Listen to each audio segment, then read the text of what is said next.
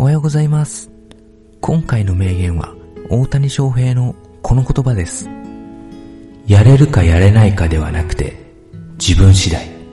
今、メジャーで大活躍している大谷選手は、投手と野手の両方をプレーする二刀流で、どちらも素晴らしい成績を残しています。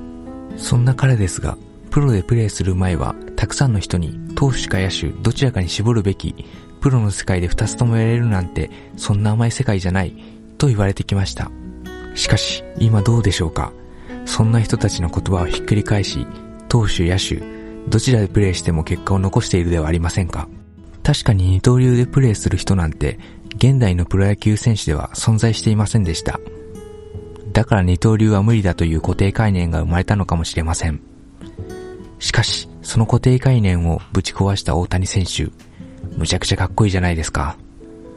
皆さんも挑戦したいことがあるけど自分なんかには無理だという固定概念をお持ちではないでしょうか。もしお持ちなら、そんなものをぶち壊して挑戦しようじゃありませんか。皆さんはこの言葉を聞いてどう思われましたか？ぜひよろしければ自分の中で言葉の意味を考えてみてください。それでは今日も元気にいってらっしゃい。